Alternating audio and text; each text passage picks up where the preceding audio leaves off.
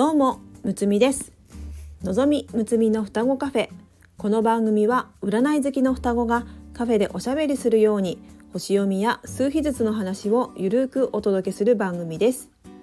星読みや数秘術を日常的に取り入れて自分らしく生きるヒントになれば幸いです。今日は条件付け環境数シリーズということで今日のテーマは条件付け2についてお話ししていきます。私が数秘術を習った優子先生のアメブロよりご紹介していきます。先日地球を卒業された優子先生。優子先生は太陽のように明るいライフパスナンバー3なのですが最後の最後まで生きるということを諦めずに今を生きている様子が印象に残っています。今でも私に数字のことを語らせてと空から言っているような気がします。そこで私が大好きな優子先生が残してくれた記事から条件付けシリーズをお届けしていきます。まず条件付けとは何かということですが、えー、環境数と言ったり第一ピナクルとも言ったりします。数秘術では人生を大きく4つの時期4つの山ピークに分けて考えます。そしてピークごとに異なるエネルギーの影響を受けることになります条件付けの数は最初のピークの数のエネルギーを表していますそのピークは人によって多少期間は異なるのですが誕生から少なくとも27年間長い人で35年間そのエネルギーとともに過ごし文字通りそれによって条件付けられることになります。その影響力は圧倒的で無意識の深い層まで及ぶので私たちがそうした質と自己同一化しそれが自分だと思いがちになるのもある意味では無理のないことなのです。例えば自分自身を表すナンバーの性質と条件付けが全く異なる性質の数字だった場合条件付けの数字のエネルギーが本来の自分と思い込み自分らしく生きられていない場合があります。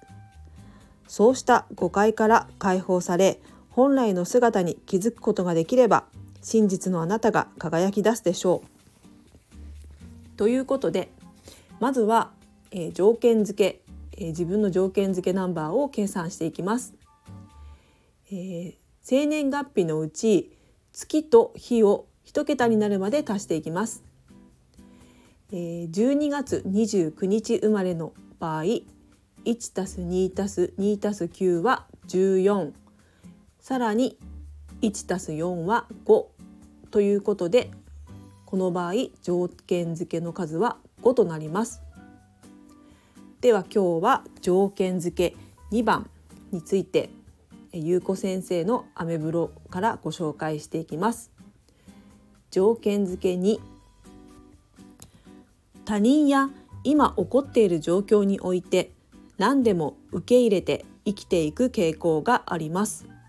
それは2の協調性、受容性から来ているのかもしれません。自分の意思や感情を表現することを難しく感じているのかもしれません。ですが協調性、受容性ということと何でも相手や状況の言いなりかっこ優先になるということは全く違うものなのです。2の人は流れに逆らわずいることが必要ですが流されることとはまた大きく違います。イエスマンになって合わせていくことではなく自分自身がどんな風に思っているかを少し感じてみてください。自分の意思を表に出すことはいけない相手状況に合わせていくことが無難で平和であると思っています。さらに言えば自分の感情すらあまり意識していない傾向もあります。だって平和で無難であればそれが居心地良いですもんね。自分の意思を出さなくても周りが自然とうまくやってくれればそんなことを感じることもないですもんね。条件付け1の人は幼い頃から何でも率先して自分でやるように植え付けられてきたのとは反対で